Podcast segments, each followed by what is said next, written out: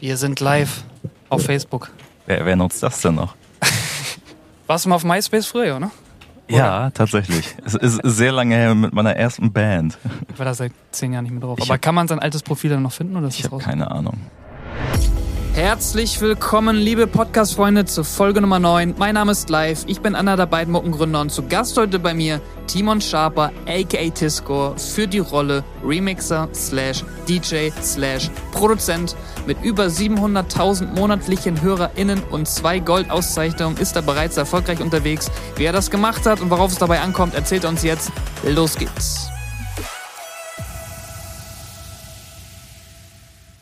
Herzlich willkommen, schön, dass du da bist. Vielen Dank für die Einladung. Vielleicht kannst du dich kurz in ein paar Sätzen vorstellen. Woher kommst du? Wie alt bist du aktuell?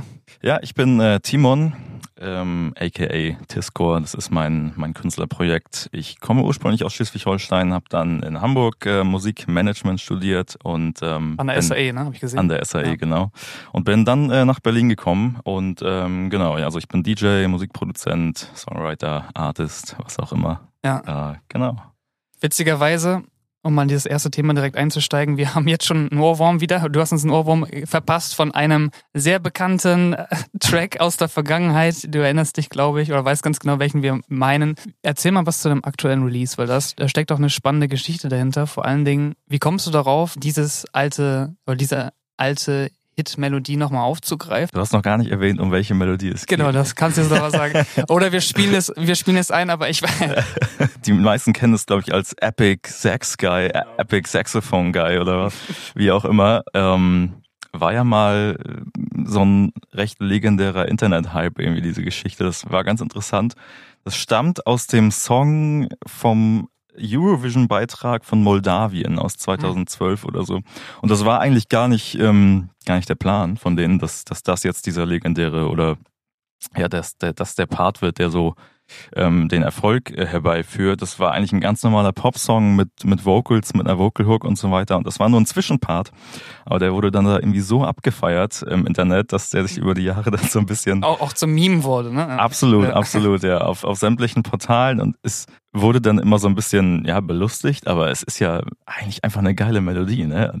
Es gibt ja auch so, so 10 Stunden Version Videos auf YouTube, wo man so denkt, Alter, aber auch die haben irgendwie Millionen Klicks. Das Ganze ist jetzt irgendwie zehn Jahre her und ich bin irgendwie darüber gestolpert und dachte, ey, diese Melodie ist super geil. Das, der Rest vom Song ist jetzt nicht, nicht so richtig, ja, Catchy genug wahrscheinlich. ja. catchy genug oder zeitgemäß genug Mhm. und dann dachte ich mir, ich sample sowieso sehr gerne und mache ja kreative Bearbeitung von alten Songelementen irgendwie und dann äh, nehme ich mir das mal vor, ja. Mhm. Also sehr spannend fand ich, dass du auch bei ähm, Instagram, glaube ich, geteilt hast, wie der Weg dahin verläuft. Das heißt, du musst dich natürlich auch um die rechtlichen Bedingungen kümmern, damit du überhaupt diese, dieses Audiostück verwenden darfst. Mhm. Wie war das für dich? Also was sind überhaupt so Prozesse, damit du so einen Song zum Wieder, also wiederbeleben darfst überhaupt? Also der offizielle Prozess bei sowas ist eben, dass man, das, also wenn ich sowas mache, dann gehe ich erstmal in die, in die GEMA-Datenbank. Ähm, GEMA-Repertoire-Suche gibt's online, kann jeder nachschauen. Da gibt man dann eben den Song ein und findet dann die Originalautoren der, so der Songs und die Originalverlage. Und dann f- gibt's da eben auch eine Kontaktadresse, wie man sich an die Verlage äh, wenden kann. Und das haben wir natürlich getan, weil das eben der offizielle Weg ist. Und die haben aber nicht geantwortet. Das war irgendwie ein recht kleiner Verlag. Und man kennt es von, von großen Verlagen, von den Major-Verlagen, dass die eben so viele Anfragen auf dem Tisch haben, dass es da gut und gerne mal Monate, wenn nicht sogar Jahre dauern kann, bis die sich irgendwie melden, wenn die sich überhaupt melden. Und das war halt eher ein kleiner Verlag, deswegen habe ich das nicht verstanden, warum die sich über Monate nicht gemeldet haben. Mhm. Ja, Ich dachte irgendwie, das, das, das, das kann nicht sein irgendwie. Und der Song ist zwar sehr erfolgreich, aber es ist jetzt auch nicht so, so unantastbar irgendwie, dass man da so gar nicht rankommt. So, das war zumindest mein Gefühl. Und dann habe ich mich eben selber auf die Suche gemacht irgendwie. Teilweise mit LinkedIn Premium habe ich gelesen. genau, genau. Ich habe halt äh, ges- gesucht nach den Songwritern, so findet, wo findet man die? Einige hat man recht easy gefunden auf Insta, aber eben auch, wie gesagt, das ist zehn Jahre her, ne? Und Mhm. da gab es eben eine Person, eine Songwriterin, die die Lyrics damals gemacht hat, die, die macht gar, auch gar keine Musik mehr so und ähm, die habe ich eben nur auf LinkedIn gefunden. Aber jetzt am Ende hast du es geschafft, alle Parteien irgendwie zu erreichen und jetzt die Erlaubnis einzuholen von denen. Genau. Musst du auch machen, denke ich mal. Ne? Genau. Also braucht man noch einen Vertrag dazu oder reicht da so ein ich sag mal, Textverlauf, Nachrichtenverlauf für sowas? Also im besten Fall äh, gibt es da auch einen Vertrag noch. Wenn es ungünstig für dich läuft, dann wollen die auch noch irgendwie ein bisschen Geld haben, so. Mhm.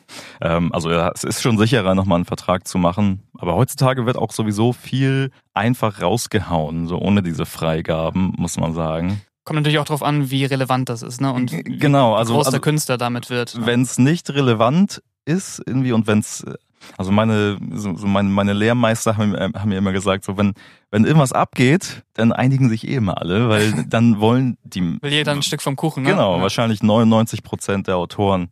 Ja. Äh, so warum sollten die das denn stoppen lassen? Sie verdienen ja daran, ne?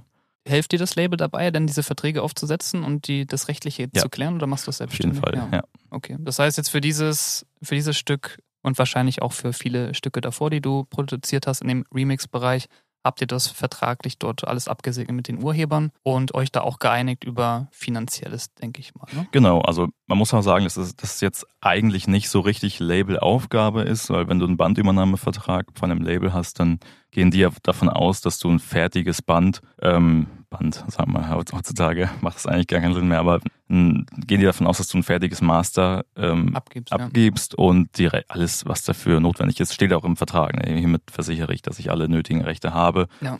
Aber wenn es ein cooles Label ist, so dann äh, es ist ja, wenn du eine geile Idee hast, dann ist das ja auch in deren Interesse, dass das irgendwie durchgeht und wenn die da eben entsprechend bessere Kontakte haben, dann. Ja, oder eine Legal-Abteilung, die das genau, kann. Genau, ja. ja.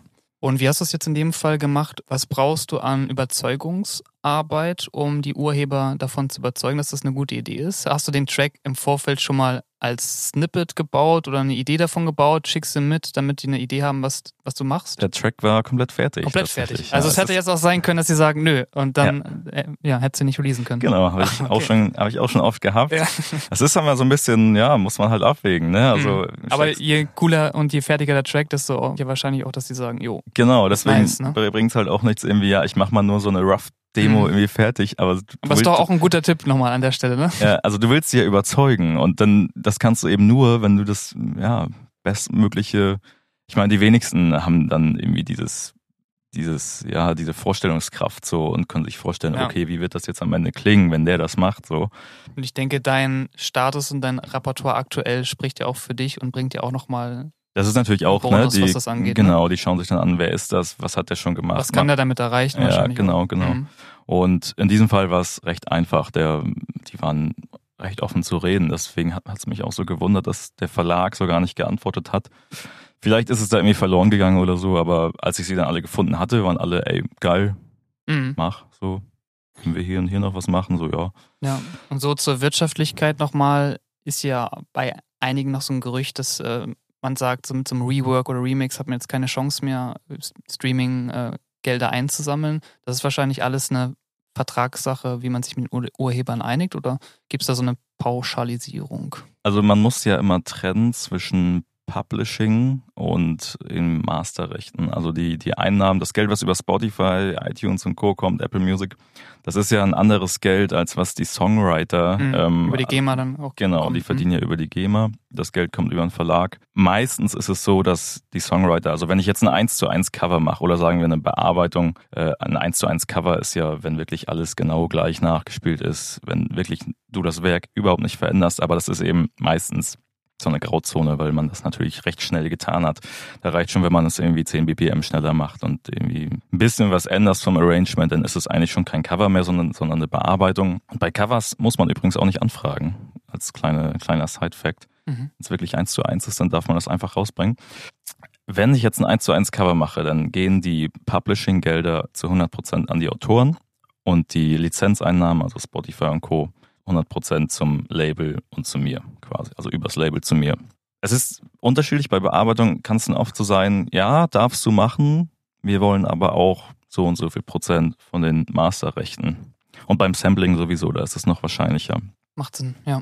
Vielleicht nochmal zu deinem Repertoire. Du hast ja mittlerweile schon mal eine Zweifach-Gold-Auszeichnung. Äh, genau, ich, ich habe einen Song, der ist äh, Gold in Deutschland und Österreich Genau. gegangen. Ja. Vielleicht nochmal auch für unsere Community, wo sehr viele Newcomer dabei sind. Was bedeutet es heutzutage oder aktuell, eine Goldauszeichnung zu bekommen? Was muss man dafür tun? Ich glaube, aktuell sind es 200.000 verkaufte Einheiten, ne? Genau, in Deutschland sind es 200.000 verkaufte Einheiten. Das sind umgerechnet in Streams 40 Millionen. Die Genau, müssen- man müssen- sagt so 200 Streams sind ein Verkauf, ne? Genau, ich glaube, das ist der Faktor gerade, Ja. ja. Und ja, die müssen aber alle aus Deutschland kommen. Also ist jetzt nicht so, dass man bei 40 Millionen Streams Gold in Deutschland ist, so, weil muss man erstmal schauen, so aus Mhm. welchen Ländern kommen die. Wer prüft das? Das Label. Muss das jemand für dich einreichen? Also es ist auch eben kein Muss, ne? Also ein Goldstatus ist was, was, es gibt jetzt keine Firma oder keine, keine Organisation, die das irgendwie prüft und Mhm. dann jedem immer Jetzt bei recht. Spotify schaut, okay, du Genau, hast jetzt genau. die Marke geknackt, hier kommt deine Platte, ne? Also, ja, genau, genau. Das ist eigentlich das, das Label. Und wenn man weiß, so, ey, der Song funktioniert echt gut, dann hat man das natürlich auf ein bisschen auf dem Schirm und guckt da ein bisschen drauf, so, wann könnte es soweit sein. Und dann gibt es eben Portale das, äh, von der, von der GfK. Da kann man das recht genau einsehen, wie viele Einheiten man verkauft hat. Und ja. Mhm. Lass uns mal an deiner Künstlergeschichte nochmal einen Schritt zurückgehen. Was war der Beweggrund, nach Berlin zu ziehen? Der Beweggrund nach Berlin zu ziehen, also ich war, ich habe so einen Typen kennengelernt, äh, der nennt sich Vitali Zastowski, ist so ein recht erfolgreicher Musikproduzent im, im Dance aus, äh, aus Berlin. Und bei dem war ich irgendwann äh, auf so einem Workshop und der meinte so, ey, wenn du was reißen willst in der Musik, dann musst du nach Berlin ziehen und Das hast du noch gemacht, ja. das habe ich dann einfach mal gemacht, weil ich, mich das an diesem Workshop auch sehr fasziniert hat, dieses Geschehen hier. Haufenweise Studios, die- diese ganzen Songwriter, Produzenten, Connections hier, alles recht dicht beieinander. Und in Hamburg gab es das irgendwie, zumindest für den, für den Dance-Bereich, irgendwie alles nicht so richtig. Und ähm, ja, habe ich einfach mal gesagt, gedacht, ey, probieren. Mhm. Vielleicht nochmal, um die Zeitspanne nochmal zu vervollständigen. Das heißt, 2018 müsste es ja gewesen sein, als du dann mit äh, Pulse Driver zusammen diesen ersten großen Hit gelandet hast. Ne?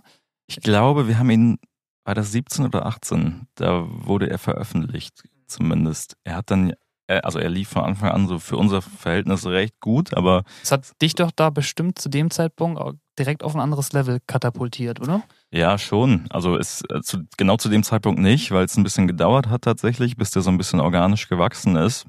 Und ähm, ja, also dann ist es natürlich eine andere Nummer irgendwie. Du wirst als Artist irgendwie ein bisschen anders wahrgenommen, wenn du, wenn du auf der, auf der Musikseite, auf der Streaming-Seite so ein bisschen was vorzuweisen hast. Ähm, genau, dann ist es gleich irgendwie ein anderes Level, als wenn du einfach nur irgendwie der hundertste DJ aus irgendeinem Club bist, ne? Mhm. Ja. Wie ist denn jetzt gerade so die Balance bei dir zwischen Remix-Arbeiten und reinen Originalen, die du schreibst? Ist, willst du dich für einen Weg dort entscheiden oder Nee, überhaupt funktioniert nicht. beides sehr gut parallel? Also ich, ich bin so 50-50, würde ich sagen. Mhm. Also ich schreibe sehr, sehr viele eigene Songs. Ich habe auch viele Sessions hier mit, mit entsprechenden Songwritern. Viele sagen auch immer, ja, Covern ist, mit Covern ist die Chance ja höher und, und ähm, Bearbeitung, bla bla. Das, da, da kann ja jeder einen Hit landen, so. Nee, Denk, ist denkt nicht. man so. Ja, ne? es ist, ist eben nicht so. Da braucht man halt auch das Gefühl für, äh, so, man muss ja auch irgendwie einen Nerv treffen. Und Ja. vielleicht ist es mit dem Cover einfacher heutzutage irgendwie eine Million Streams auf Spotify zu machen. Aber eine Million Streams ist halt nicht das Ziel so. Und gut zu covern oder gut zu bearbeiten ist halt auch nochmal was anderes als einfach eins zu eins plakativ irgendwie was, was, was rausknallen. Wenn ich mir die nächsten Releases so anschaue, ist das so ungefähr 50-50, ja. Wie sieht dein aktueller Tagesablauf aus? Ja, aufstehen, dann. äh, Wann? um zwölf. nee, es gab mal eine Zeit, da war das, oh, das war echt schlimm. Das war so die erste Zeit hier in Berlin. Also bevor Corona losging, war ich eigentlich immer so ähm, fast jeden Tag so bei diesem, bei diesem Vitali eben, wo der mich hierher geholt hat im Studio. Aber dann ging Corona los und so und dann war ich erstmal halt irgendwie dauerhaft zu Hause und in meinem Homestudio da, da noch. Und da habe ich mir so einen, so einen Tagesrhythmus angeeignet, der war echt schlimm. Der war so, ich mag es gar nicht sagen, aber einmal bin ich so, ich bin so runtergegangen zum, zum Bäcker und äh, für mich hat der Tag eben gerade gestartet und ich habe so nach dem Kaffee gefragt und dann hat sie gesagt, nee, die Maschine ist schon aus. okay, okay.